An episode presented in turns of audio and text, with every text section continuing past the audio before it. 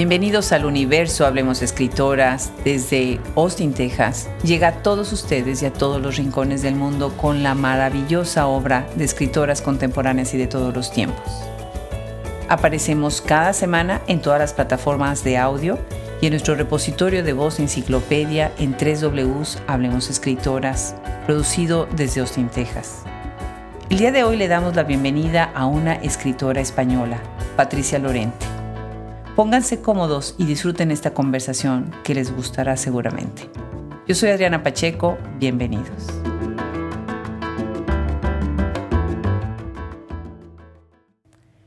Aquí estamos en el sol, muy caluroso día, las 4 de la tarde en Austin, Texas, y Patricia Lorente está ya disponiéndose para irse a dormir. Y estoy muy contenta de tenerla en este micrófono. Patricia, estás escuchándonos en España, ¿verdad? Bienvenida, Hablemos Escritoras. Gracias, Adriana. Encantada, encantada de estar con vosotras. Ah, pues al contrario, ya saben que esto de las distancias es maravilloso, ¿no? Cómo se ha cortado con, con toda esta tecnología. Pues felices, felices. Voy a empezar con una pregunta que a mí me pone una sonrisa en la boca. ¿Qué es el humor absurdo para ti? Pues el humor absurdo es un poco, es un tipo de humor que creo que no todo el mundo tiene la capacidad de percibir y de disfrutar. Un poco es un humor que parece simple, quizás, pero es más complejo de lo que parece y por eso el humor inesperado, quizás, de, cosas, cosas que puede decir alguien en un, determinado momento para, hacer, eh, para decir algo gracioso que nadie se espera. Eso para mí es el humor absurdo, ¿no? Claro que Algo que nadie se espera y te choca tanto que te hace reír. eso es genial, eso es genial. Bueno, cuéntanos, Patricia, tú eres española. ¿En dónde naciste en España? Cuéntanos un poco también de tu formación, ¿de dónde vienes? Pues estoy en Madrid y nací en Madrid. y, Precioso. Eh, aquí sigo. He estado también fuera. Bueno, estudié, estudié todo en Madrid, la universidad y todo. Y luego después, al terminar los estudios, pues sí que estuve, eh, estuve en Irlanda, estuve en Inglaterra, un poco aprendiendo inglés, no formándome, sino aprendiendo, aprendiendo inglés, trabajando un poquillo, haciendo algún curso y luego más adelante también estuve viviendo allí en Estados Unidos, en la costa este, en Washington DC.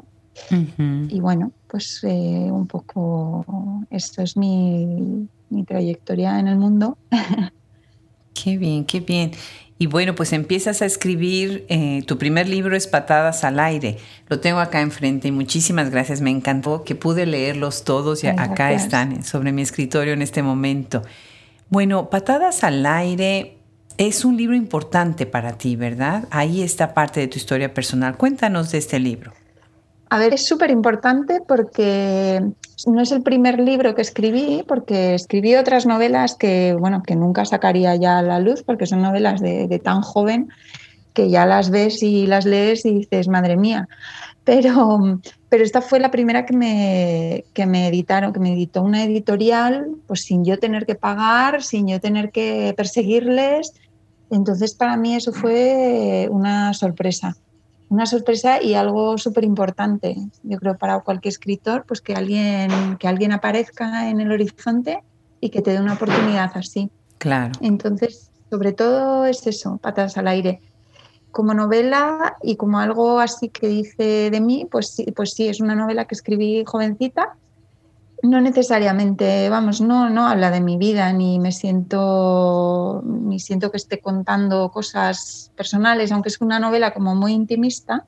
Sí. Siempre es verdad que, hay cosas que, que, salen por ahí que tú sientes o que, o que has vivido de otra forma, luego las conviertes y las conviertes en otra cosa pero, pero bueno, sí, no es, eh, digamos que no siento que, diga, que diga mucho de mí, pero sí que está escrita en un momento muy, muy especial y bueno, pues tiene ese significado.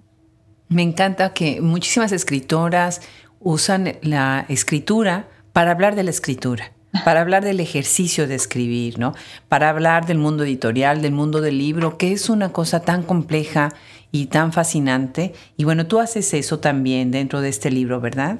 Sí, sí, sí, es verdad que en este libro hablé un poco de eso porque cuando eres tan joven y, de repente tienes claro que, quieres ser escritora, ¿no? O que quieres ser, imagino, cualquier artista, ¿no? Algo como que es, es como muy inalcanzable, ¿no?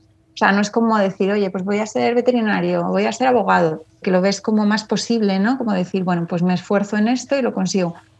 Es una cosa como muy inalcanzable. Entonces, siendo muy joven, intenté acercarme a, diferentes editores, al, mundo editorial, y claro, es que era un portazo detrás de otro. Claro, no había, en aquel tiempo no había internet, no había redes, no había nada de eso.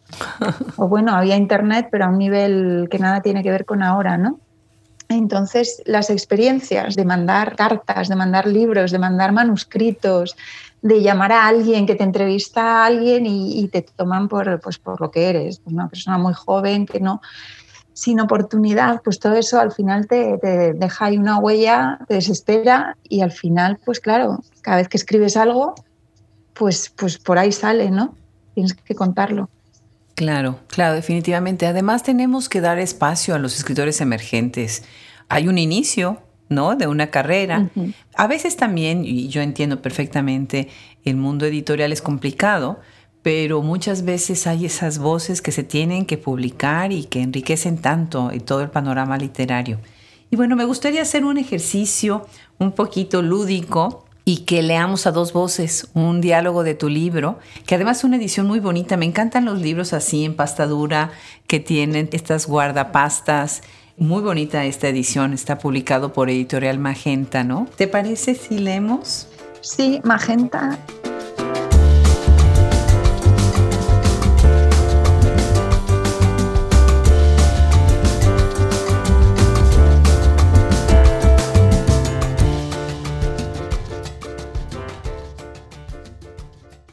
Ring. Sí. Hola. Estás loco como una cabra. No lo estoy. ¿Y sabes que hemos hecho bien?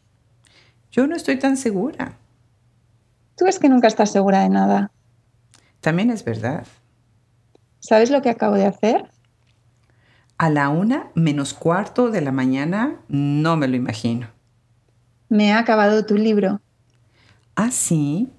Pero si te lo he dejado esta mañana y... Nada de eso que dices, de que a partir de ahora te vas a poner a escribir en plan profundo. ¿Te ha gustado? Claro que sí. Es tu forma de contar las cosas y de hablar de lo que no se ve. ¿A qué te refieres? No sé, narras y narras y describes a través de una acción que nunca para. ¿Qué acción? Pero si son historietas de lo más normalitas. Sí, pero no paran no te detienes ni un segundo a explicar quién es quién, sino que aparecen de repente y te dan a conocer por sí mismos. No te hace falta decir en ningún momento que Mónica es despistada y frágil, ni que en realidad quien la quería era Santi. Y poder hacer eso es lo mejor que hay. Me encanta, me encanta, Patricia. Es genial esto, poder leer así, un poquito dramatizando. Pues ahorita nos decías eh, eh, fuera del micrófono acerca de cómo con los años a veces uno ya como escritora, como escritor, se distancia uno de los libros, ¿verdad? Los libros ya no significan porque tú has evolucionado, significan ciertas cosas, pero has evolucionado hacia otras, ¿no? Cuéntanos un poco cómo es que transitas de este libro al siguiente.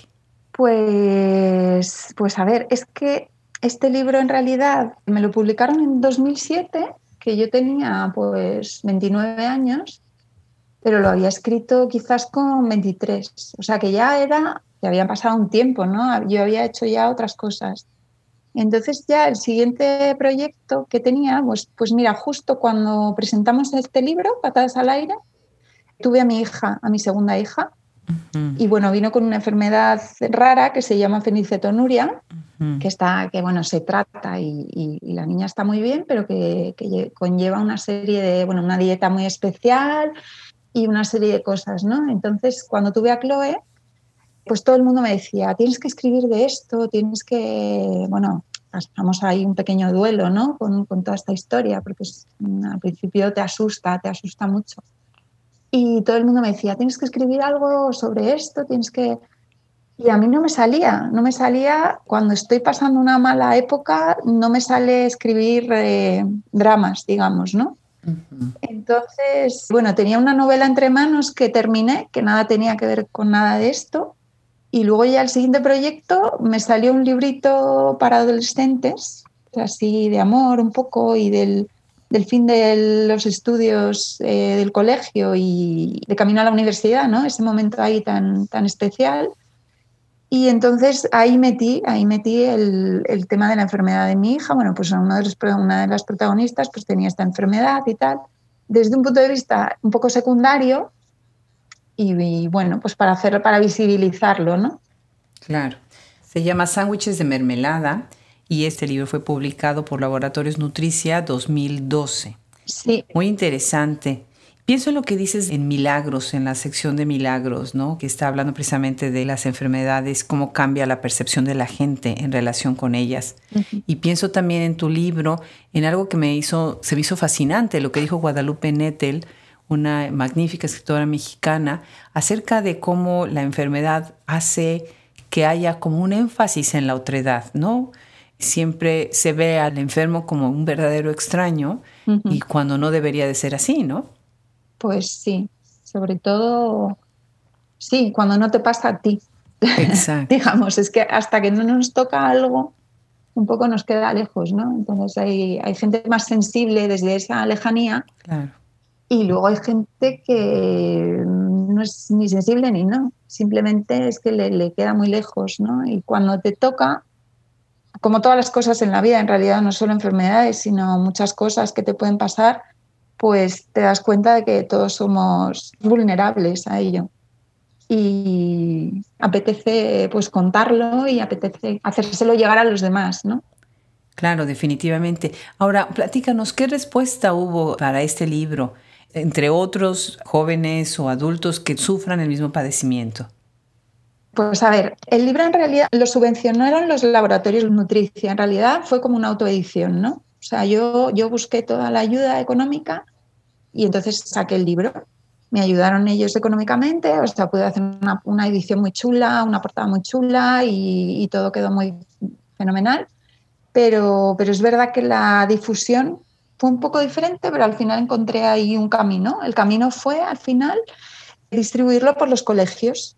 O sea, yo, yo se lo mandaba a los profesores de secundaria, les contaba un poco los valores que tenía, que tocaba el libro, ¿no? Uno de ellos, casi el más importante, era este, el de la enfermedad, pero bueno, el de la enfermedad, el de ser diferente, la aceptación, todo esto está ahí metido en la historia, ¿no?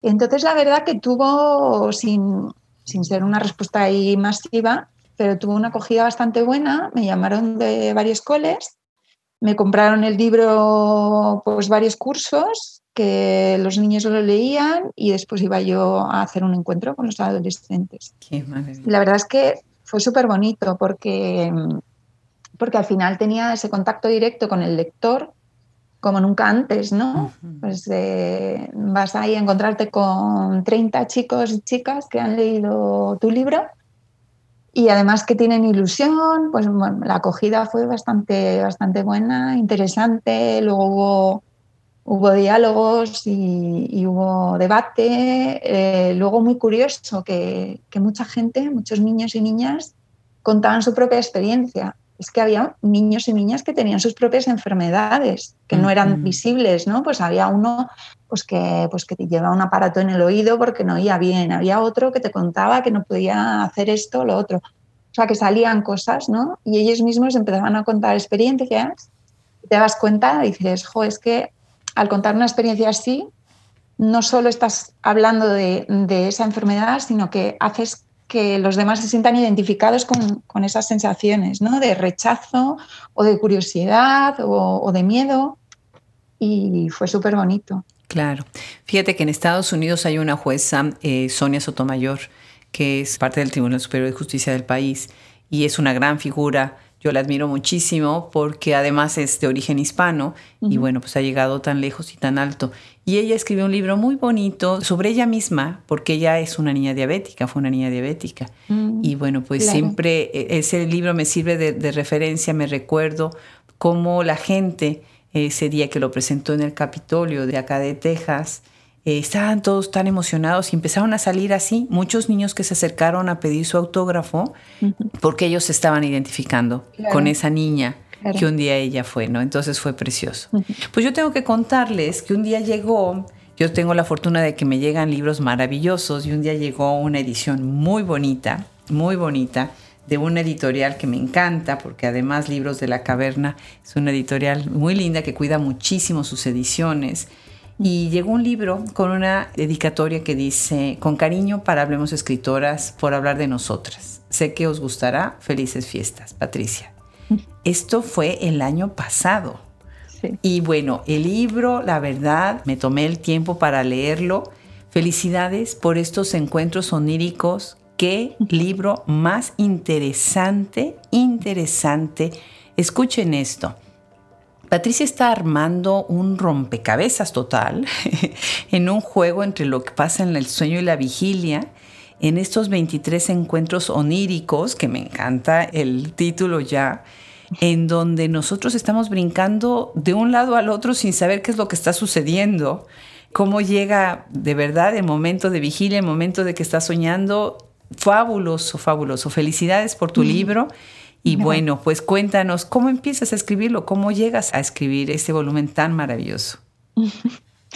Pues la verdad es que no sé decir, Adriana, porque empiezo a escribir, eh, a veces empiezo a escribir algo y de repente se convierte pues en una novela. Y pues no sé, apareció ahí en mi vida Fernando, empecé a escribirle, empecé a hablar de sus paranoias, sus visitas a la psicóloga y sus encuentros oníricos con Iria y, todo se convirtió en una, en una gran aventura donde pude también canalizar un montón de inquietudes actuales ¿no? que me quitan el sueño a veces, relacionadas con la tecnología y nuestra dependencia y, y todo esto. Y bueno, pues eso es lo que te puedo contar de cómo llegué a escribirlo. No, me encanta. Déjame leer una parte, dices. Ahí están hablando Fernando e Iria y dice, ¿sabes que eres de mis invenciones a la que más quiero? oh, es un honor, dice ella, aunque lo sería aún más si dejas de llamarme invención a todas horas. ¿Cómo puedes ser tan egocéntrico de pensar que tú existes y yo no? Maldita sea, Fernando, maldita sea. Qué interesante. ¿Qué pasa con esta realidad de los sueños? Y cómo atravesar de lo tangible a lo intangible. Porque ahorita en este momento podemos pensar que a lo mejor yo te estoy imaginando a ti, ¿no? Y que tú me estás imaginando a mí, ¿no? Y no existimos. Exactamente. Sí. Sí, es parte de, bueno, son también pensamientos míos y este es un pensamiento ya muy antiguo que nos viene ya de la filosofía de más atrás, ¿no? Y es pues un poco no saber lo que somos, no saber de dónde venimos, estar viviendo, viendo y sintiendo una realidad que, que aunque sabemos que los demás la están viviendo, pero ahí tienes siempre la duda, ¿no? Porque el único punto de vista realmente que, que, tienes es el tuyo. Y eso siempre me ha, me ha fascinado, ese, ese, sentimiento o esa, ese pensamiento, ¿no? De decir, ¿hasta dónde todo esto es objetivo, subjetivo y qué son los demás y qué soy yo y sí, todo eso siempre es algo que, lo traigo ya de serie, desde, desde muy jovencita. Y, igual, que, igual que antes te decía con el tema de la fenilcetonuria, pues eh, no me gustan los dramas, no me gustan los dramas, aunque haya temas que nos puedan preocupar y nos puedan se puedan convertir en un drama en algún momento de nuestras vidas, pues este libro es muy desenfadado, es un libro muy positivo y ahí meto todas estas ideas, ¿no? Las meto de la manera más positiva que puedo. Y, ese es Fernando.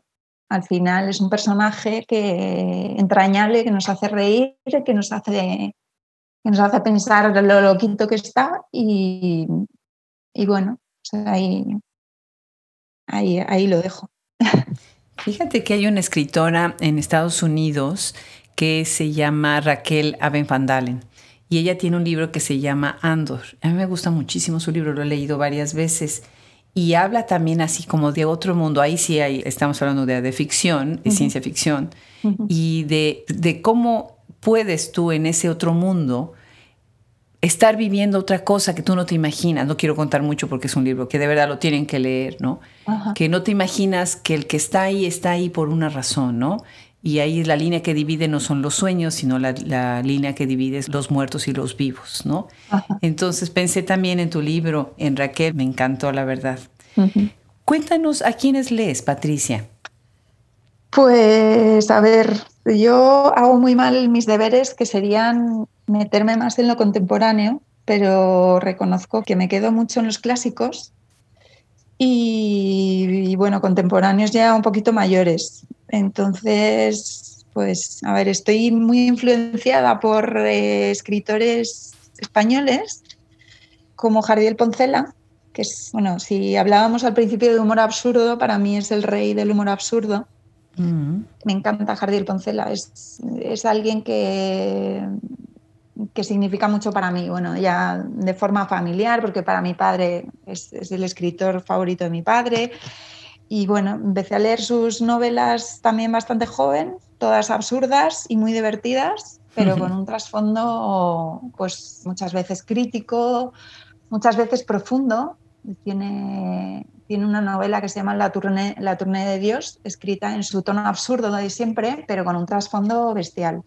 Y el final de ese libro, para mí, es, es uno de los finales más que te pueden dejar más tocado y hacer pensar más que nada, ¿no? Aquí más leo, pues me encanta John Irving, que también es un autor de, de muchas de historias también un poco surrealistas a veces, ¿no? Dentro de la realidad.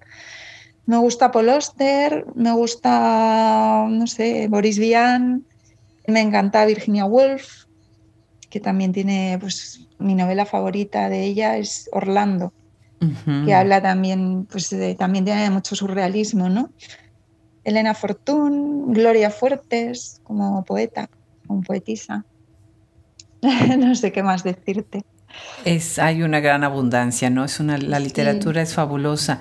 Hay, ahorita que estás hablando de todos esos libros, algo interesante es que a veces no llegan a Latinoamérica o al revés los de Latinoamérica no llegan, no hay una comunicación de un lado al otro del océano, ¿no? Y eso es interesante que pues vienen los nombres, escucha la gente el podcast y entonces se van a escucharlos, ¿no? Definitivamente.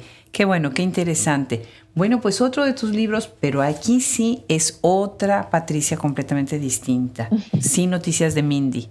Y mira, la perrita de mi nieta se llama Mindy. Entonces, ah, cuando llegó el libro, le mandé la foto de la, de la portada. Y como ya empezó a leer, estaba muy emocionada de leer, de haber leído el título Sin noticias de Mindy.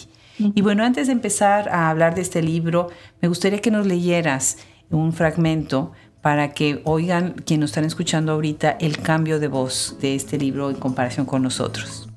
Vale, sí, estos son poemas.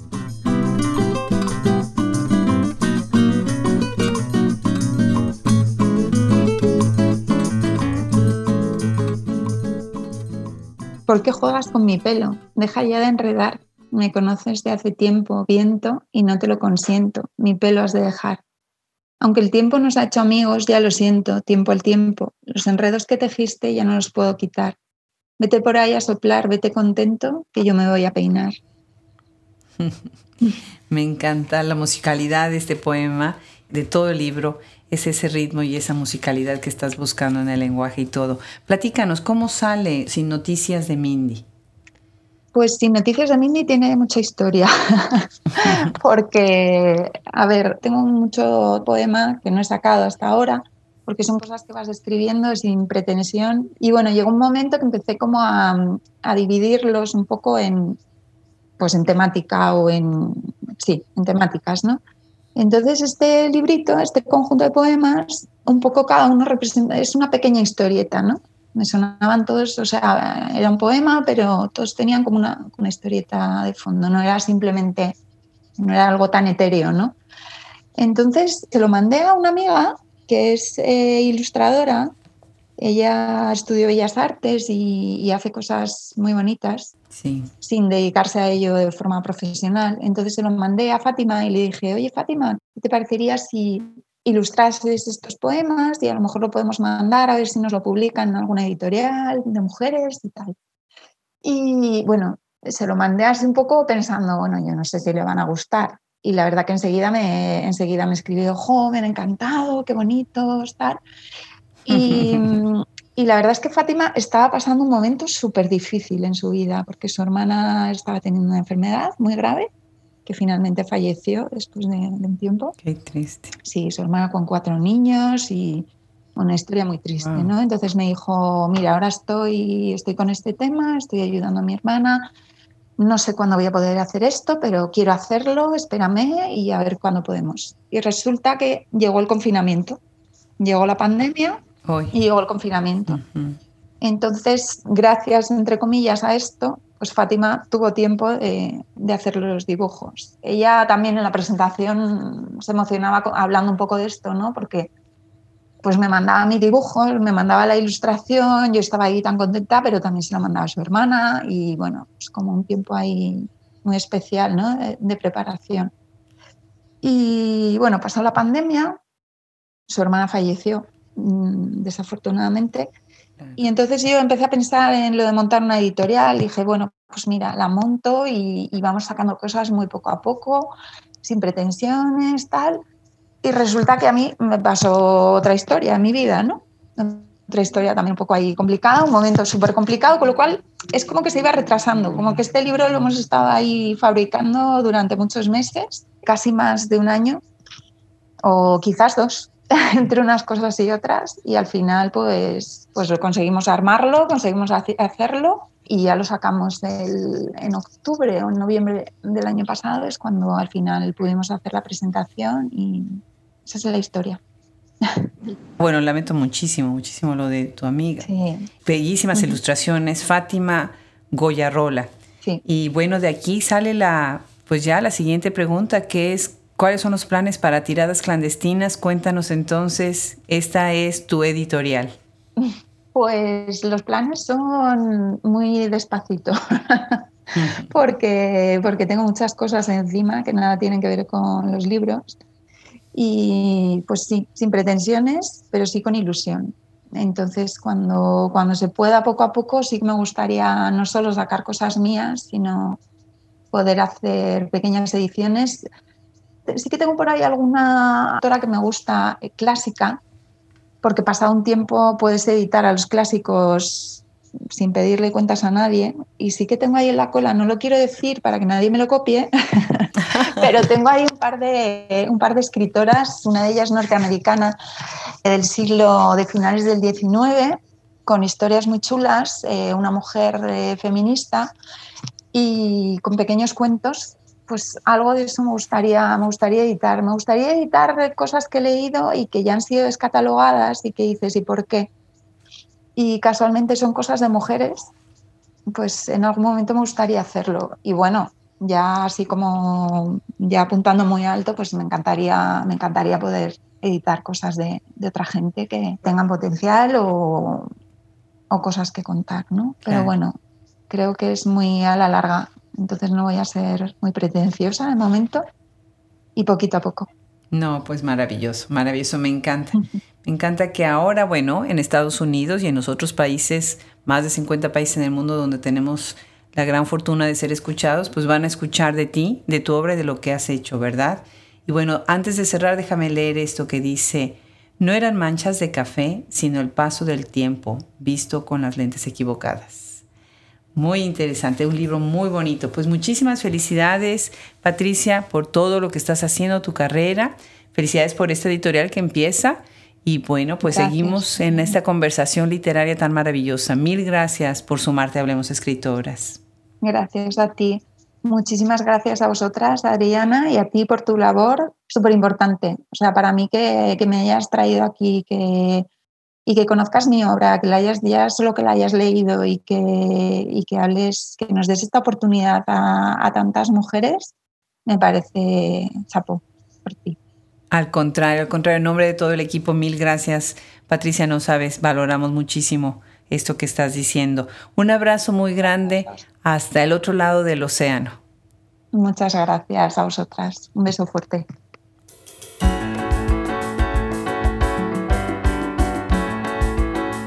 Ha sido un gusto enorme recibir hoy a Patricia Lorente. Qué interesante la obra que hay en todos los rincones del mundo y ahora con esta escritora que desde España nos acompaña.